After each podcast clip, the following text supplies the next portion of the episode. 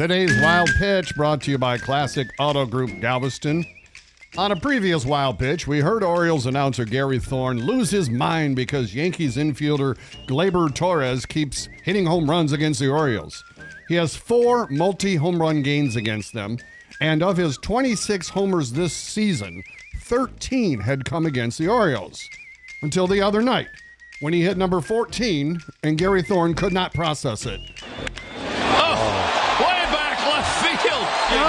Be kidding me. Goodbye, home run. You gotta put four fingers up when Torres comes to the plate. Yeah, because by the time he gets to third, it's too late. You know, I think Thorne forgets it's the Orioles. You know, a team the Astros scored 23 runs against. Little known fact, I have 13 home runs against the Orioles. That's today's wild pitch.